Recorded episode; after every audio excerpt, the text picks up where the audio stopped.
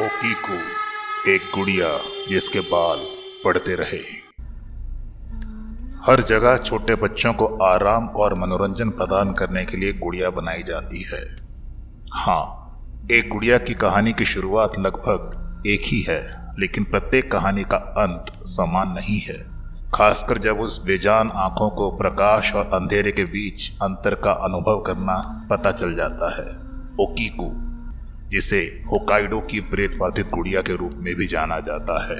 एक डरावनी पुरानी जापानी गुड़िया है, जिसे छोटी लड़की की भावना से प्रेतवादित कहा जाता है।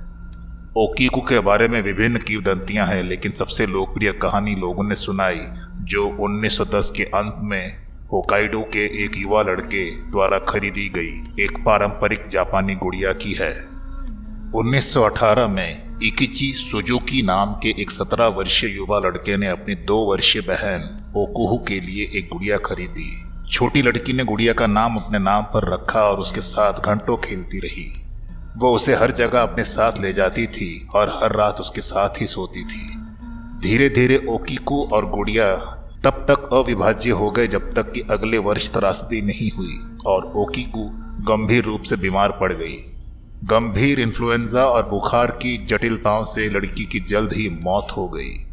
विलाप करने वाले परिवार ने अपनी बेटी की याद के लिए अपनी प्यारी गुड़िया को एक पारिवारिक वेदी में रख दिया। और जब चीज़ें अजीब होने लगी तो उन्होंने जल्द ही देखा कि गुड़िया के बाल लंबे हो रहे हैं, जो लगातार ट्रिमिंग के बावजूद बढ़ना जारी हैं।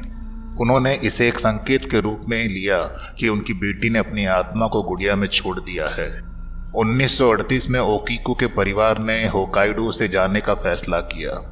लेकिन उन्हें लगा कि ओकीकू की आत्मा के लिए सबसे अच्छा होगा कि वो उस द्वीप पर रहें, जहाँ उसने अपना जीवन बिताया था, ताकि वे मनिंजी मंदिर में भिक्षुओं को उड़िया सौंपे, जहाँ ये अभी भी प्रदर्शन के लिए रखी गई है।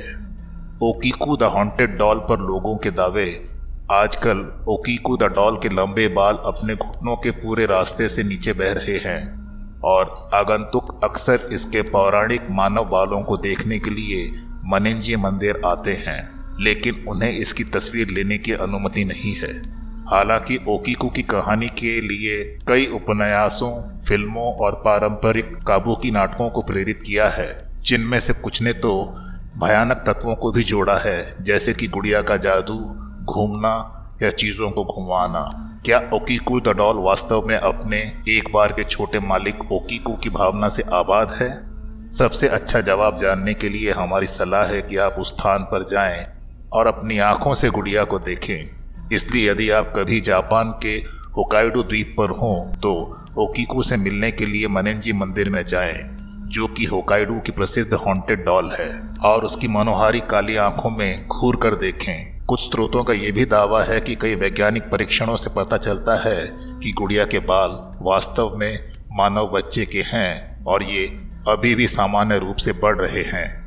कोई भी ये नहीं बता पा रहा है कि ऐसा क्यों या कैसे हो रहा है, जबकि कई लोग ओकीकू द डॉल के बारे में एक और अजीब बात का दावा करते हैं कि यदि आप इसके काफ़ी करीब पहुँच जाते हैं और इसके आधे खुले मुँह को देखते हैं तो आप इसके बढ़ते दांत भी देख सकते हैं।